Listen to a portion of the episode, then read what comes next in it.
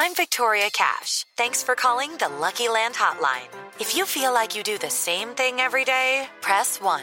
If you're ready to have some serious fun for the chance to redeem some serious prizes, press 2.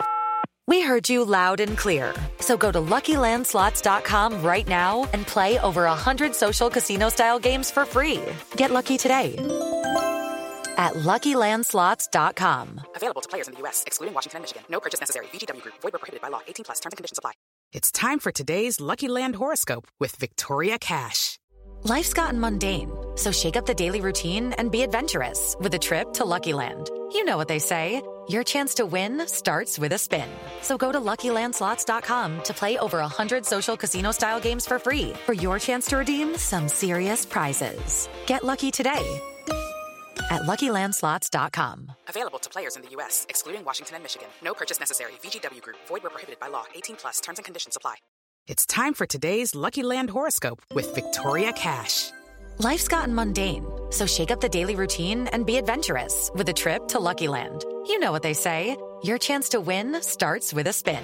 So go to LuckyLandSlots.com to play over 100 social casino-style games for free for your chance to redeem some serious prizes. Get lucky today at LuckyLandSlots.com. Available to players in the U.S., excluding Washington and Michigan. No purchase necessary. VGW Group. Void where prohibited by law. 18 plus. Terms and conditions apply.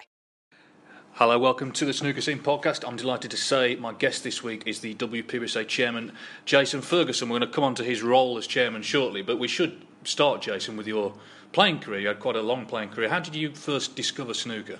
Well, you know, I, I, I grew up um, in a mining town, and like many, my, my, father was a miner, my grandfather was a miner, and I suppose like many people in those towns, we, we actually went to uh, Butlins for our holiday. Yeah. And I was about 10, 11 years old. I walked into this holiday camp, and I was absolutely mesmerised, you know, with, with this with this billiard room, and I just couldn't leave it alone. You know, from that day on, it was it was a fascination just couldn't get the ball in the hole, and it just I just had to keep trying. So that was my my um, my beginning really, and uh, it went from there. Small table at home, and uh, you know the, I suppose the rest is history now. Mm. It's a long time ago.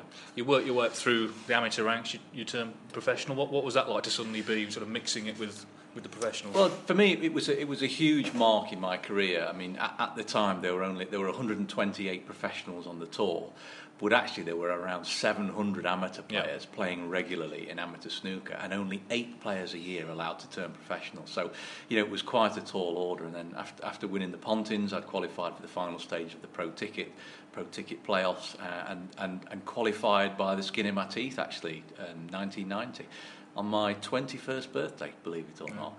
And it was a great, for me, it was um, it was a moment in my career where I say, you know, I've actually achieved this now, what I'd set out to do as, as a young, just a young boy. And I remember that conversation with my, my careers teacher at school. He said, what do you want to be, son? I said, well, I want to be a snooker player. He went, you may as well have come in here and said you want to be an astronaut. Now, what do you really want to do? He said.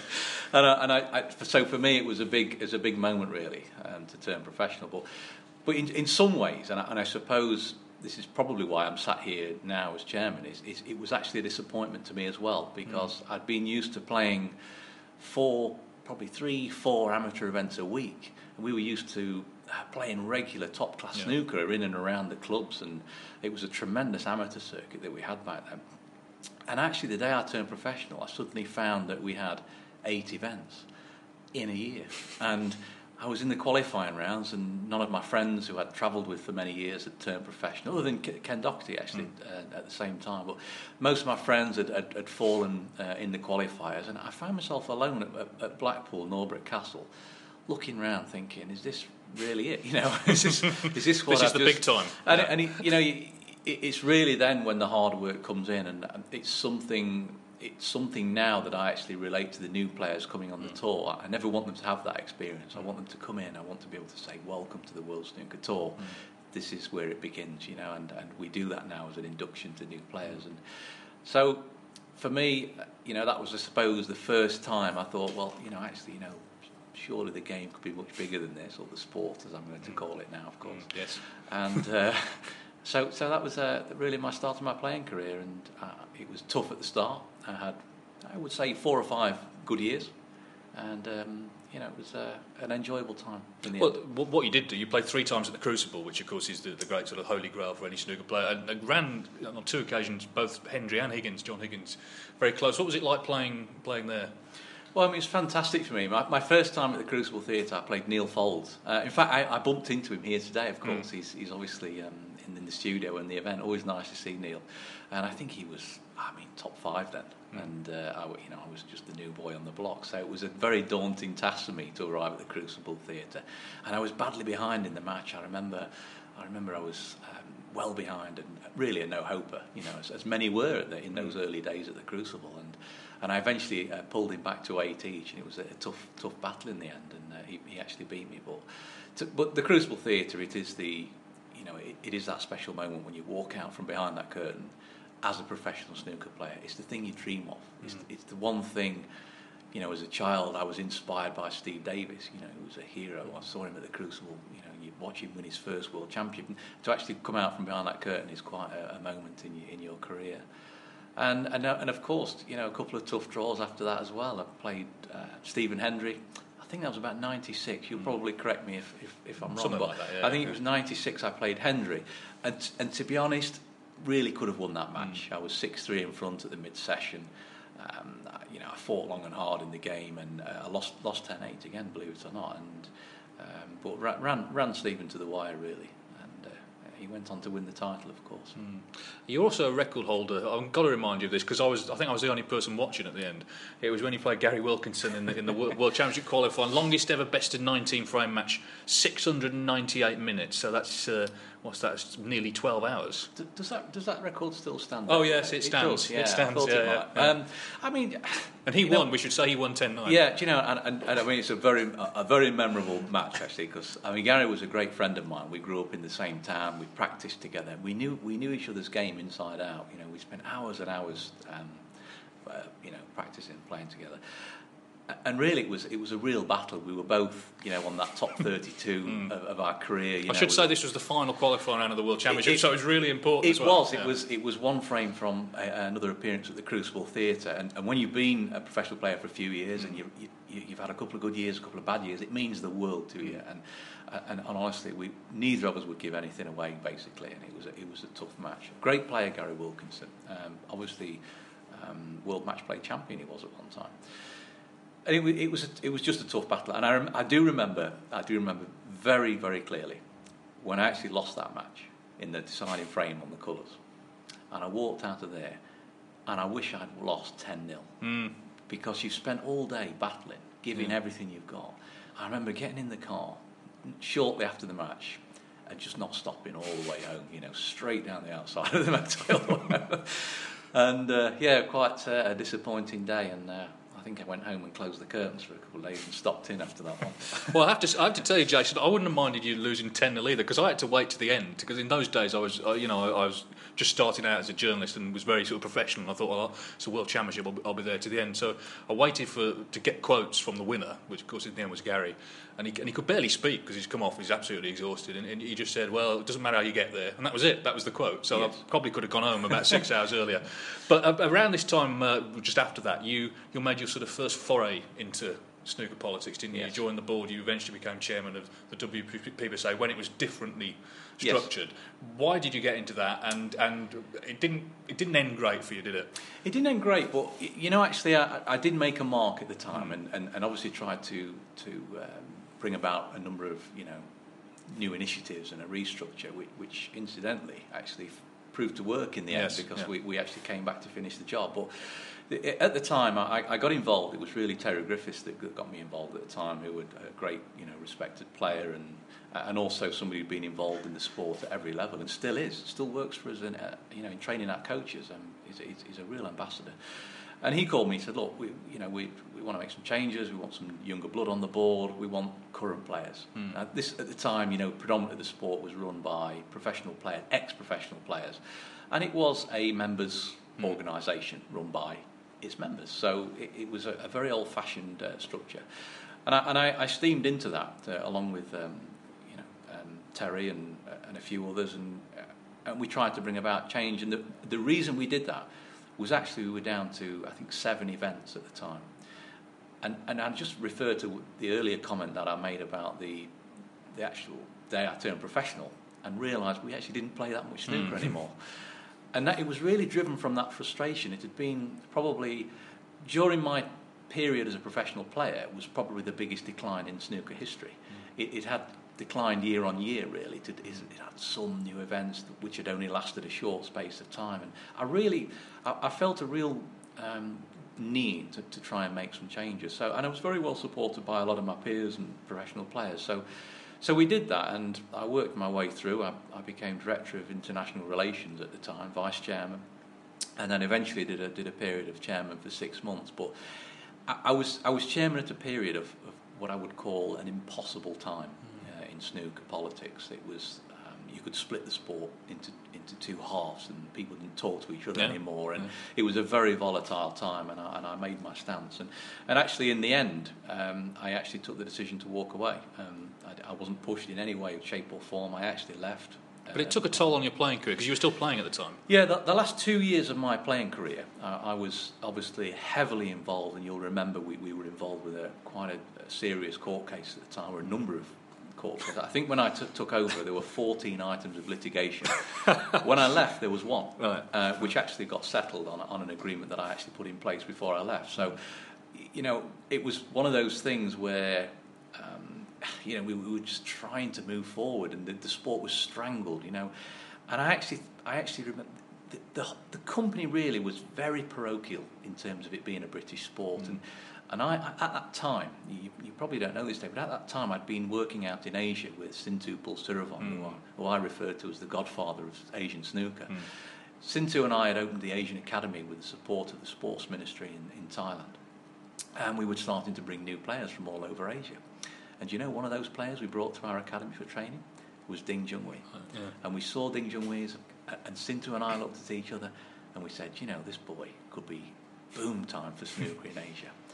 And it cost the association, the, the whole initiatives cost the association £50,000 per year. We were investing £50,000 a year, which is a very small amount of money in terms of the global sport hmm. that we now have.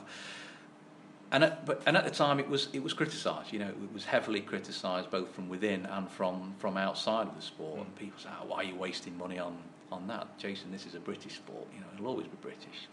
And for me, that was the final word. This was never going to work, and, and I took the decision to resign. So I, I left. I left for a period, you know, a long period. I, I, I played a little bit after that, but the last that last two years I hadn't really played at all. Hmm. You know, I turned up to some events, I hadn't practiced well, I hadn't prepared myself, simply because I was, you know, I was being pulled from pillar to post on the business end. So, But you went away, you became mayor of somewhere. Yes, I, I, I've, you know, Dave, I've, I've had the one, one of the most interesting lives and, and an insight into different parts of, of life, which I, I'm so thankful for, really, especially today because you know the number of cities that we deal with and, uh, and the politics that we have to come across. And I, I actually went away. I thought, right, what, what, what will I do now? And I, I had a I had a business for a while in the automotive industry, um, which was a, turned out a very good business. It looked after me for a period of ten years. I did a little bit, of, a little bit of property development. I, I got involved in a local project. Um, a regeneration project for the town. We, we were in an ex-mining town which didn't have a mine anymore. And a, a few friends and I, we, we actually, um, between us, we, we, we formed a charity which bought the mine and regenerated the mine, creating jobs and regeneration schemes. We, built, we actually built the first eco-town in, um, in the UK. And, and that's really how I ended up getting involved in politics. It was through that. Many of my colleagues at the time were, were councillors, and you know, I, I joined the, the town council, and eventually, I suppose a bit like the World Snooker story, you, you start to get your head into projects, and you know, oh, we could do this, we could do this, and you know, I'm, I'm, I'm a bit full on like that. I, I am actually a workaholic, Dave. You probably know this, mm. and I, I love projects, and I mm. love making things work, and uh, I can't sleep. I get, can't wait to get up in the morning. And and I was like that in the town, and, and eventually uh, they made me the mayor of the town, and uh, I, I did a year as uh, mayor of Ollerton and Boughton, which is Newark and Sherwood district, and uh, it was a, it was a good year. And you know, in some ways, it was a good year for me because I, I learned so much about uh, public finance. You know, how to finance projects in a town, what brings in, you know, what's the demographic, what brings in income into a town, what makes a town tick, what I know, and this has been a great insight for World Snooker because I'm I'm actually on the front line of finding new cities, new hosts, new places to mm. stage events, and I find that the the the public purse is not that dissimilar in the countries that we deal with all over the world, despite the different political mm. environments. It's pretty much the same formula, and, and this is what's helped us grow in China, of course. So how did you end up coming back to the WPBSA? Oh, it's, it was a difficult year for me. That that final year, actually, just um, I, I actually um, I wasn't really sure where I was going at that point. I was probably going to run for MP for Newark and Sherwood at the next opportunity. That was that was the next step. But I'd actually had a health scare that year as well. I'd been diagnosed with a I had a tumour um, growing on, on the side of my nose, and it, it was um, turned out to be quite a dangerous form of cancer. And I, I was in and out of hospital, had a couple of operations and plastic surgery, and had, had that repaired. And I was sat actually, I, I remember it to this day. I was sat at home with a bandage around my face, feeling a bit sorry for myself. And I was sat there thinking, wow, is this what, you know, is this, is this well, you know, where I've ended up? Mm. And, and the phone rang. And it was Barry Hearn. He said, Jason, he said, um, what are you doing? I said, well, you know, I've got a bit on, but um, what have you got in mind? He said, well, look, he said, we're going to restructure this sport. He said, um, he says, and everywhere I go, he said, people tell me you're the man to come and do the deal. Um, so I was invited really to, to talk to the board at the time, and I wasn't sure if I wanted to come back because you know my previous experience, I'd left with a bitter taste. I'd, I'd lost a playing career which was probably got another ten years left in it. Really, I mean, my, my colleagues and friends are still playing today at a high level, and so I walked away from that. I walked away from the board. I wasn't sure if I wanted to come back, and I had another career, of course. Hmm. Um, but Barry and I sat down, and we sat down with the current, the, the new World Snooker Board, I should say, who had just been in, appointed, and I talked about what I'd tried to do back in 2001 and 2, and I was actually instrumental in setting up World Snooker Limited, which is the company Barry Hearn is now chairman of. And during those early days, our vision was to bring in investors and partners, and that's exactly the business structure that we have now. And, and, and we, I don't think we were there very long, Barry and I, and we, we of said, well, this is what I wanted to do. He said, well, listen, that's exactly what we want to do now. How do you think? I said, well, you know, the one thing I did say, I said, look, I stipulate that the WPBSA retains a stake in that company, even if we, you know, we bring in other investors. And that's what we did, and we own 26% of World Snooker today. It's um, a tremendous investment for us as a, as a sport. It's brought in new events. It's allowed us to grow. Um, but at the same time, you know, it, it's kept an element of control over, you know, making sure the events are fair, the structures are fair, and everything else. So um, I'm very pleased with how it's how it's turned out. A great sense of unfinished business, of course, at the time, which just tipped me over the line. Okay, but of course it's a different role, WPBSA chairman now to when you first did it. So can you just explain what your role actually is now? Yeah, I, I mean, I, I'm obviously in charge of uh, WPBSA is the world governing body to, to professional snooker. Um, now, within that, we, we work very closely with a number of amateur national governing bodies worldwide. So, a great deal of, of international relations, a great deal of um, keeping a lot of people happy, shall we say, and looking for new opportunities to, to regenerate and develop the sport properly. Um, so sports development is, is, is a very important part, but we also look after rules, regulations, disciplinary for the World Snooker Tour. So what you see here today, um, a World Snooker event, is actually being run under the WPBSA's rules and regulations and governance. So, you know, we, we do everything from, uh, you know, making sure the events are fair, but also, I mean, I have to say our disciplinary is getting, um, you know, disciplinary side has become less of a problem for us these days. Um, you know, players are now very understanding about their PR activities and what they need to do and, and their responsibilities to the general public. And of course, sports today are becoming under greater scrutiny. We're, looking at what's happening in FIFA. Um, poor old Seb this week. You know, I'm looking at what's going on in athletics, and and, and I'm at that I'm at, I'm at that, that sharp end now of, of, of governance in sport. So really maintaining the integrity of the sport and the tour. And, uh, and, and from that, I also sit on the board of, of World Snooker Limited, looking after that 26% investment we have in the commercial rights. And what that allows me to do, it allows me to act um, a little bit commercially as well, um, assisting World Snooker, finding new sites, new cities, and being on the front line of that. And, and I, I really enjoy that, that, that, that going out there into the unknown and with a scrap of paper with a couple of ideas on it and turning it into an event. I, I love that side of it. So. Um, so yeah, go, it, I suppose what is it? It's governance of the sport, and it's um, a, a role I very much enjoy. And what? How does it work in terms of your relationship with Barry Hearn? Is the, is the, is the sort of are there clashes at all, or, or does it has it worked sort of in, in, in tandem? It, it, I mean, the, the, proof is in the eating. Uh, if, we, if we look at where we started, we, we started out with six events five years ago under this new structure. Mm. You know, we now have 25, 26 events worldwide with new markets opened up. So it, it is working and it's working in tandem. The one thing that World Snooker, World Snooker Limited is, is a commercial rights company. It's aggressive, it runs events, it owns the events, and it makes the events work commercially. And it doesn't have to worry about the politics in the sport. That's my problem. Mm. So as WPBSA chairman, you know, I have to make sure that the politics remain stable, that we remain, um, you know, clear in the public eye, that we're, we're a clean sport, and that's very important. So it works in tandem, and you know we have a few debates every now and again. I will say, and you know Barry is a, a strong character, um, but with a great track record, of course. And you have to respect the way that he's he's, he's globalised the television for this sport because the globalising of television has obviously given us the opportunity to go out and work into some of those new markets, and we're, we're reaching I think 88 countries now without without television. Um, so yeah, a few clashes now and again, but they are, they let's just call it good debate.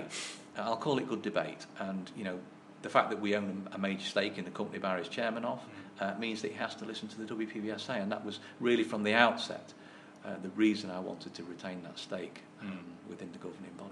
Your role is a little bit like a diplomat. You do a lot of travelling, a hell of a lot of travelling. You have to sort of press the flesh, meet a lot of people, and sort of reassure them about what you're doing. And, but you seem to enjoy that, and not not everyone would, but you, you seem to. It is a very unusual life I lead, actually, um, uh, and I do travel extensively. And I find people. I, I, find, you know, I meet people, and, and that usually leads on to meeting somebody else. And there's always somebody who loves our sport, mm. and we, we always end up working with the cities closely. I mean, the, the one thing I do is I go out and I listen to our potential new customers about what their needs are. I'll, I'll describe it like that. So, the last event we just did in Daqing in northern China was a new, completely new territory for us, and, and stemmed out of a relationship that, that, that, that we had with a, um, a, a, partner that was opening a billiard club in, in Beijing. And right. uh, from a, a, few conversations, you know, he and I travelled north. I had no idea where I was going. I was on my own in a strange city in northern China on the Russian border. But you know, I like that challenge. Mm. You know, we got there and we found venues, we found an opportunity with television. Um, we went to meet the local city. The local city said, "Wow, yeah, we've never had a major international event like this with television. Please, when, you know, when can you come?" And mm. you know, we opened up a, a, brand new opportunity for the sport, and it was a hugely successful event in the end. So I'm, I'm, I'm very, very pleased with that that's turned out. But it is, as you say, an, an unusual life. My my travel schedule is bordering on the ridiculous sometimes, and sometimes you have to change plans at the last minute. Um, but that, I think that, that flexibility that the sport has today, and I think that it's that vibrance that Barry's brought in as well in, in the commercial side to say, well, it's never too late to, to do a U-turn and go back the other way and do the event there, you know. Mm. And, and, we adopt that, that strategy at the front, front end. So I very much enjoy that, and I love meeting people. I love culture. I love uh, understanding what a new culture is. Um, North, you know, Northern China is completely different to Southern China. And the thing I, I, have done by going up to that city in particular, just using that as an example, is I will go there and I'll find out what that city's needs are. Um, it's a rich city, it's an oil-rich city. Uh, what, what, what do they really want? And you know, they want PR, they want to form relationships with other cities, perhaps. And you know, we probably work with some of those other cities that they want to form relationships with. So it's about putting people together at that end. So I very much enjoy it, and, and, I enjoy understanding what our customers' needs are. And our customers are the cities that we go to, they are the people that buy the tickets, they're the fans that support snooker. And wherever they are in the world, we want to uh, be there and we want to do our job for those people. And what's the strategy in terms of sort of identifying new markets? Do you target specific countries? Is it a question of following up leads? Maybe how do you sort of decide where these tournaments are going to be? It's, it's a good, it's a very a good question, David. And you know, so far, we, you know, our two biggest markets are obviously the UK and China. And China, we've we've we've grown to a point where we're very satisfied with what we have.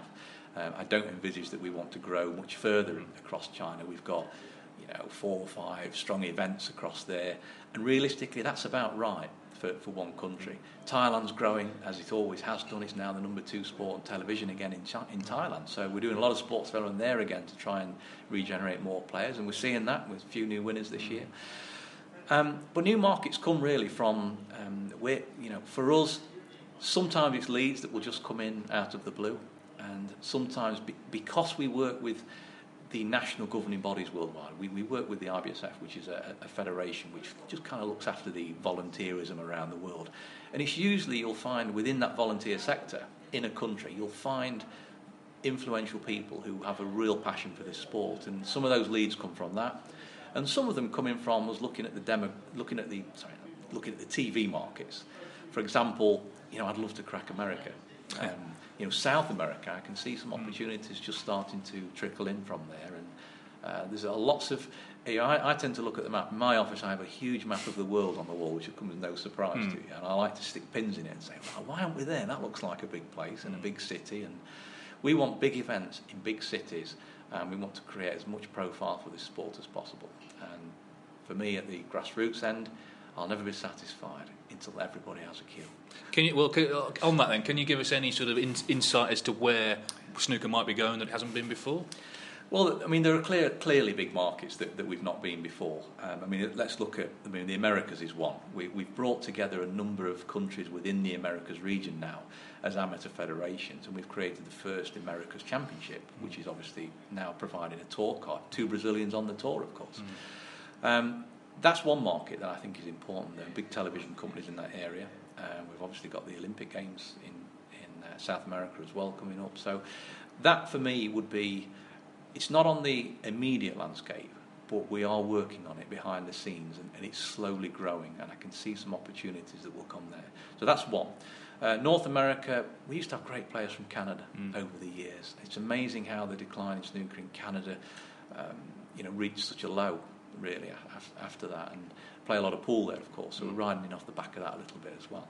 Uh, and believe it or not, still play English billiards in Canada. So th- there are a few sports in Canada, and I, I do see uh, that, that and the USA as well as, a, as an opportunity. The USA is a, is a very tough market, and until I think until we can crack major television there, I think we will always um, be on the back foot in that market, and, and that's Barry's job. Barry mm. works in the states a lot with television, and uh, you know he, he's obviously working away on that. I'm working away at the grassroots. Somewhere in the middle, the two will meet, and we'll have an event one day. Middle East um, is another area. Uh, we've been talking about the Middle East for quite some time. There's a number of strong amateur events now across mm. the Middle East. Uh, Qatar hold the World Pool Championships. We've got uh, various events across the UAE, and, and for me, that will be a big market for us. Not big in terms of participation, not huge population, um, but I think in terms of um, an area where, where we should have a major event. We should have a major event in Dubai or in Qatar or one of these areas. And outside of that, of course, Russia. Russia is a traditional billiard sports playing market. They play Russian pyramids, they play some snooker, they play some pool there's all kinds of events. You know, we, we've learned of uh, events going on. There's an event called the Kremlin Cup every year, which is very popular. So working with the um, Russian Pyramid Federation, which is slightly different cue sport. It's a horrible game, actually. Well, I've sort of seen it. It's very difficult. Is what I mean by that. It is difficult. It's 15 white balls, and, it, and it, if, in fact, it, it it's one of those sports that has a responsibility for the birth of snooker because mm. this was the first sport that had a 15 balls in a triangle mm. and, and it, it, came together with black pool and mm. billiards and eventually we ended up with snooker. Hmm. So it, it's got tradition, it's got history, it's also got sponsorship. And it, it, it's interesting that those people are now looking at snooker saying, well, we, we really want the snooker because they're watching the snooker, of course, with the fantastic coverage we've got on television now. You know, talking about TV coverage, let's just use this as an example of how how far this sport has come. Everybody remembers the Davis Taylor 85 final. 18.5 million viewers watching television on one match, mm. in predominantly in the UK, of course. Today, our World Championship was watched by 538 million people in 89 different countries. Mm. That's the scale of the, of the global market that we have now. And that's the success of what we've done. We've globalized the sport. So these new, new areas like Russia now are receiving television pictures. Um, South America, you know, they're, they're, seeing snippets of what's going on, and actually they they're starting to. There's a love growing for this sport, and uh, I just, you know, I, sh- I have this love for the sport, and and I think everybody that's involved in our in our company has this love, and we love making it happen. So you know, hopefully we can open up some new territory still. You mentioned the Olympics there, and uh, of course you, you led the bid to try and get in the Tokyo Olympics. Yes. It didn't happen. Is there any sense you had while you were involved in that that there was a bit of a thaw and that people were looking more kindly on snooker? I mean, when do you think it could happen? Could Yes. it could it happen? I mean, let, us put that into context. The Olymp- Olympic bid was um, something that I'd, I'd been involved in in my previous regime. Um, in 2001, I took snooker to the first multi-sport World Games, uh, which was, interestingly enough, was in Japan. And it was really uh, an old contact in Japan that contacted me during this time and said, you know, there is an outside chance that you could put a bid together. I called the office and I said, right, whatever everybody's doing, stop. I said, we've got 48 hours to prepare an Olympic bid. We've got an opening to say that Tokyo could actually submit additional sports to the mm. Tokyo Olympic Games. Now, we thought at that stage we were completely out of the running. We had no chance whatsoever. And everybody said, well, we've got no chance, but let's do it. Let's mm. learn from it. So we, so we did. We prepared a bid. Amazingly, I mean, our team in Bristol did a fantastic job. Our team in the amateur federations all contributed heavily. And we, we were just, we are working, of course, with pool and, and snooker and three cushion billiards. So we're, we're dealing with around 200 um, federations worldwide to try and pull this data together within 48 hours, and considering the time zones involved as well. No small task. But we did it, and we got it in. And as it went in, every, um, we thought no chance. And believe it or not, the IOC eventually opened the gates and said, actually, you know, there are sports out there that probably deserved a, a pitch at this. And we became one of those sports on that shortlist um, as a pitch. And uh, my only disappointment was that we didn't make the last cut. Uh, You know, we, we fell out when, when the cut went to eight um, in Tokyo. We actually fell out, and I, I was with uh, Sir Craig Reedie uh, just a couple of days ago, actually in, in Glasgow, um, vice president of the IOC, and had a little bit of a chat with him about, about how it worked. And you know, I think we were actually very close for making that cut. We were certainly pushed quite heavily from Tokyo's side. And I think, you know, people have actually stood up and said, you know something, there is a new world sport on the landscape. Let's take a look at some of the sports that are in the Olympic Games. You don't like, you know, I don't like to pluck sports out, but archery and, you know, in terms of participation, we are far over and above. And also, if you take a look at the Olympic Charter, we actually comply to the Olympic Charter in every way.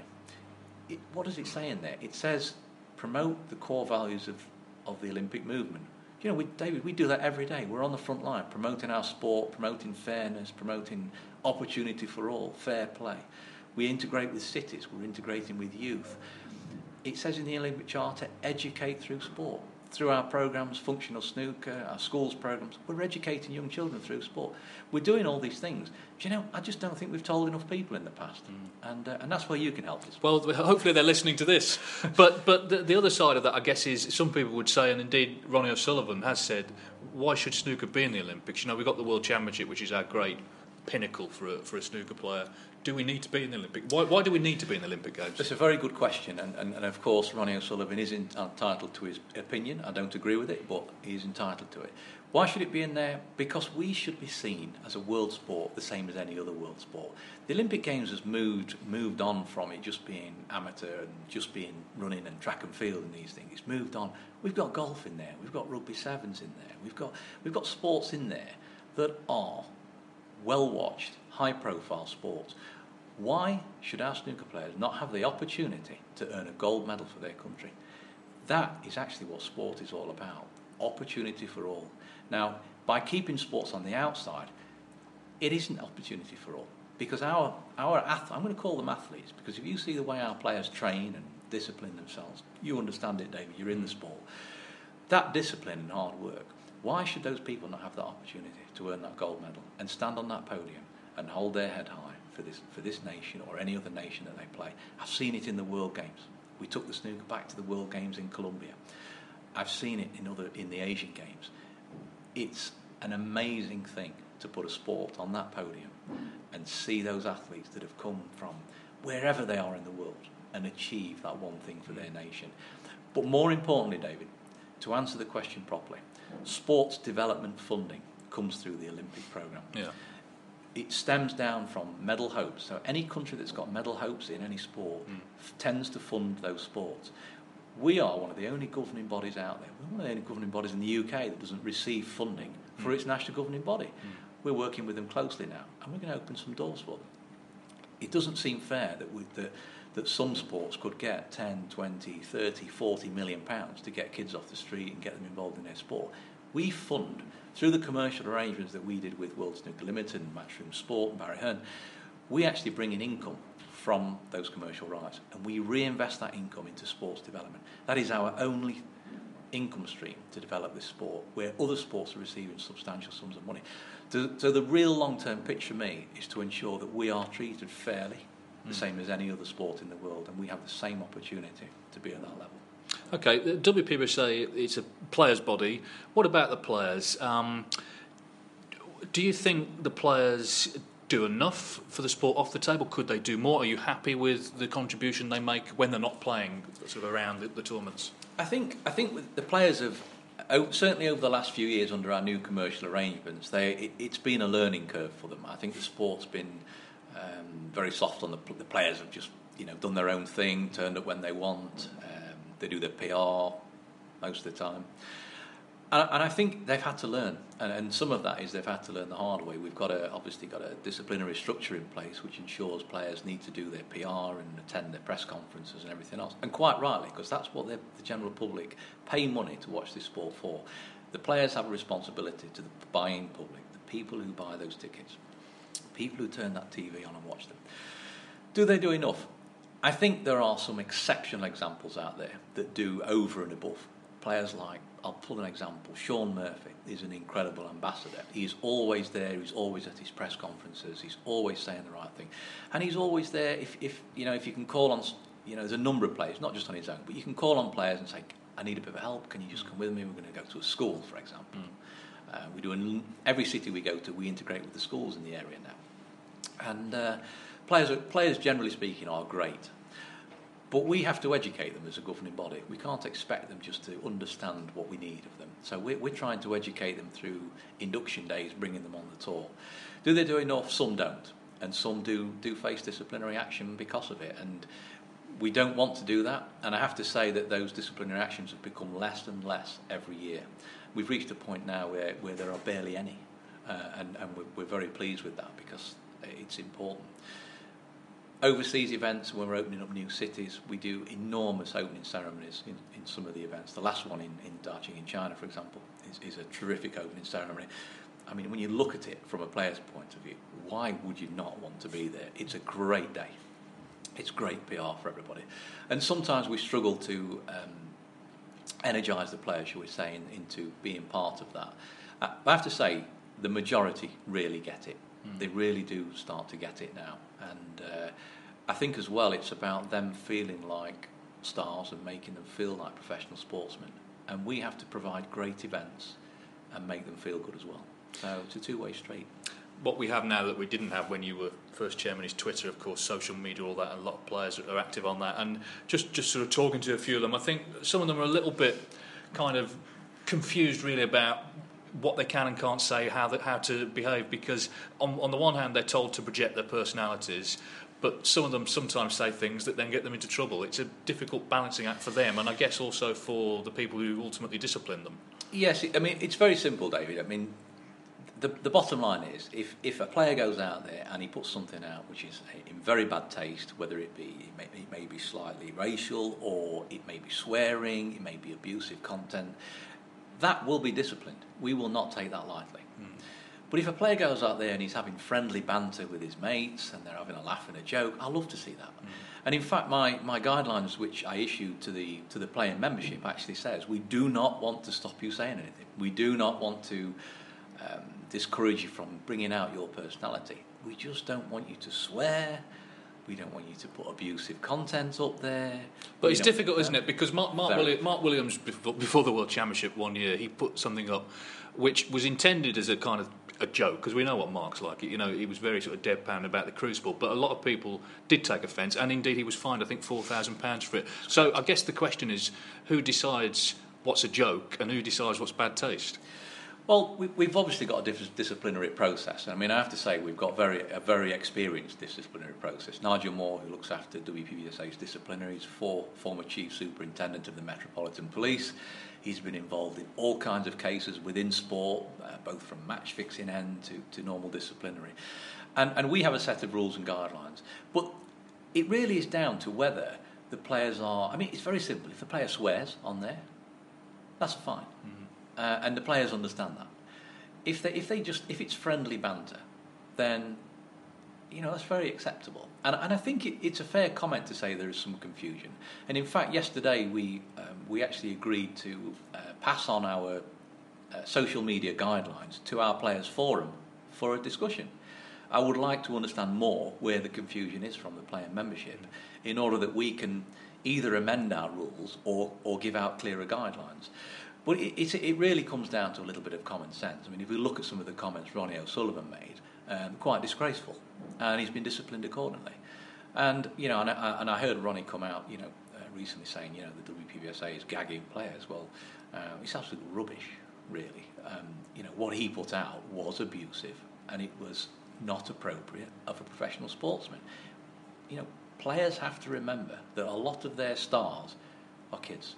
You know, every kid's walking around nowadays with a mobile phone, logging onto Twitter or looking at this and following their stars. Now, if that is the case, you know, the players have to understand that there are certain things you would say to an adult in friendly foot, and mm. there's certain things that you wouldn't you wouldn't put in front of young children, and they have to understand that that we live in a transparent world now. There is nowhere to hide.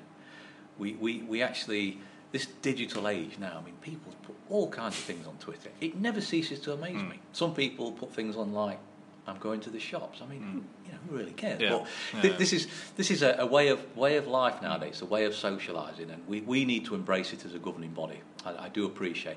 We don't want to stop it. There are some sports bodies that don't encourage social media or try and stop their players going on social media. We don't want to do that. No, because you, you need players to project their personalities, don't you? But uh, I guess it comes down to, you know, you want them to be themselves, but sometimes when people are being themselves, particularly late at night, they might have had a drink, you don't know the circumstances, or they just got knocked out of a tournament and they want to sort of vent on, online, and that's where the trouble starts. Yes, and, you know, as an ex player, I can understand that because you come off a table. You know, we talked about those matches I played at the yeah. Crucible. I remember the, when I came off the mm. match. I, I, remember playing Stephen Hendry not long after that, the UK Championship, and he beat me nine eight, and I had him dead and buried three or four times. And I was so angry when I came off the table. Um, I, I was I was angry. You know, you walk out of the arena, you you stomping down the street, and, and this is how it starts. But back then we didn't have mobile phones and Twitter. Mm. Now the guys are walking down the street with their mobile phones and they're going, you know, and, and they're, they're saying what they think. So we try and now we'd like to think we can encourage the players not to do something immediately after a match. I mean, I think a cooling off period is a, is a good idea um, mm. for players. If you come off the table, you shouldn't be pushed straight into a press conference and said, "There you go," you know, when he's still angry, mm. give him a minute. Go and get him a glass of water, sit him down in the corners, have a minute. You know, and don't think, turn your phone on. Don't turn your phone, and, and, especially if you're going to go out and, and, and, have a good drink that night, because mm. you, you, you know, you, I mean, if you're going to go out for a good drink, don't take your phone with you, you know? or if you do, log off of Twitter mm. or Facebook or wherever it is, because it, it is fatal, and uh, you know players do say things in, in in fun sometimes which can be perceived as being offensive, and um, they just need to be careful. We we don't want to gag them. Uh, maybe we can, you know, maybe it's maybe down to us. We need to get get more feedback from the players. I think on this. Okay, so just, just to wrap up then, what's the sort of next big challenge that you're, you're looking at? Is it is it just a question of continuing to look at new markets, or what, what, what sort of, what is it, what's next for you? Yeah, big big challenges really coming ahead. I mean, it's certainly to continue the globalisation and trying to find new markets. We talked about the Middle East. For me, I think the Middle East is, you know, we seem to be flying over the Middle East to China all the time. It's amazing we're not stopping for an event. So I would love to crack a, a major event in the Middle East, and uh, and certainly I'd like to crack one which is sustainable. Uh, the other the other big project for me is um, the sustainability of, of our events in cities, and I, I, I, want to work closer with the cities that we work in. We're, we're doing a hell of a lot of work now with, with Sheffield City Council. Um, we're, we're, blanket covering all the schools. You know, we're creating the model snooker city, mm. and I want to use that as a, as a as an example to the world of when snooker comes to town. This is what we bring to the city, and that for me as a community benefit and a, a benefit to the sport is, is, very important. So that's a that's a big a big a big area that I'm working in at the moment. Um, I'd like to crack the um, the Olympics as, as, a, as, as look at that as a longer term goal. We're, we're starting to collate data for a 2024 bid. Mm. Um, we're very excited about it. We're watching closely where that Olympic Games is likely to be, and the market that that Games falls into will obviously depict whether we've got a realistic chance or not. If it falls to the USA, which it may do, then it, it, it may be difficult mm. for us. So that, that's a big challenge, and uh, out there um, in the immediate challenges, um, Asia Games as well. Uh, Asia Games is a, is a major funding stream for sports throughout Asia. We have um, 44, I think, national governing bodies now across Asia. Um, if we get in the Asia Games, they'll all receive funding to help develop, this, develop the sport of snooker, and that's uh, a big project. So, go, so going forward, um, it, it's really more sports development. It's really growing. It's making our events bigger and stronger. Um, I want to see, you know, when the event comes to town. I mentioned this before the the snookers come to town, mm. and you know I'd like to think that the snooker stays there when we when we leave. Uh, I don't want us to be a sport like we've been historically, where we come into a city, an event goes on, we disappear, and we hope to come back next year, and the event still be there. It doesn't work like that. Mm. We have to work hard. So a great deal of work going into that that. Um, that work in between events. So when we leave Sheffield, you know, all year in Sheffield there's been activities regarding snooker and uh, I'd like to think that will lead to the long-term sustainability of this sport. Okay, excellent. Well, thanks. Uh, we wish you well, Jason. Thanks a lot for joining us, and thanks to everybody for listening. Thank you, David. Cheers. Sports Social Podcast Network. Hello, it is Ryan, and I was on a flight the other day playing one of my favorite social spin slot games on ChumbaCasino.com. I looked over the person sitting next to me, and you know what they were doing? They were also playing Chumba Casino. Coincidence? I think not. Everybody's loving having fun with it. Chumba Casino is home to hundreds of casino-style games that you can play for free anytime, anywhere, even at 30,000 feet. So sign up now at ChumbaCasino.com to claim your free welcome bonus. That's ChumbaCasino.com and live the Chumba life. No purchase necessary. VGW. Void were prohibited by law. See terms and conditions. 18 plus. Okay, round two. Name something that's not boring. A laundry? Ooh, a book club. Computer solitaire, huh? Ah, oh, sorry. We were looking for Chumba Casino. That's right. ChumbaCasino.com has over 100 casino style games. Join today and play for free for your chance to redeem some serious prizes. ChumbaCasino.com. No purchase necessary. Full prohibited by law. 18 plus terms and conditions apply. See website for details.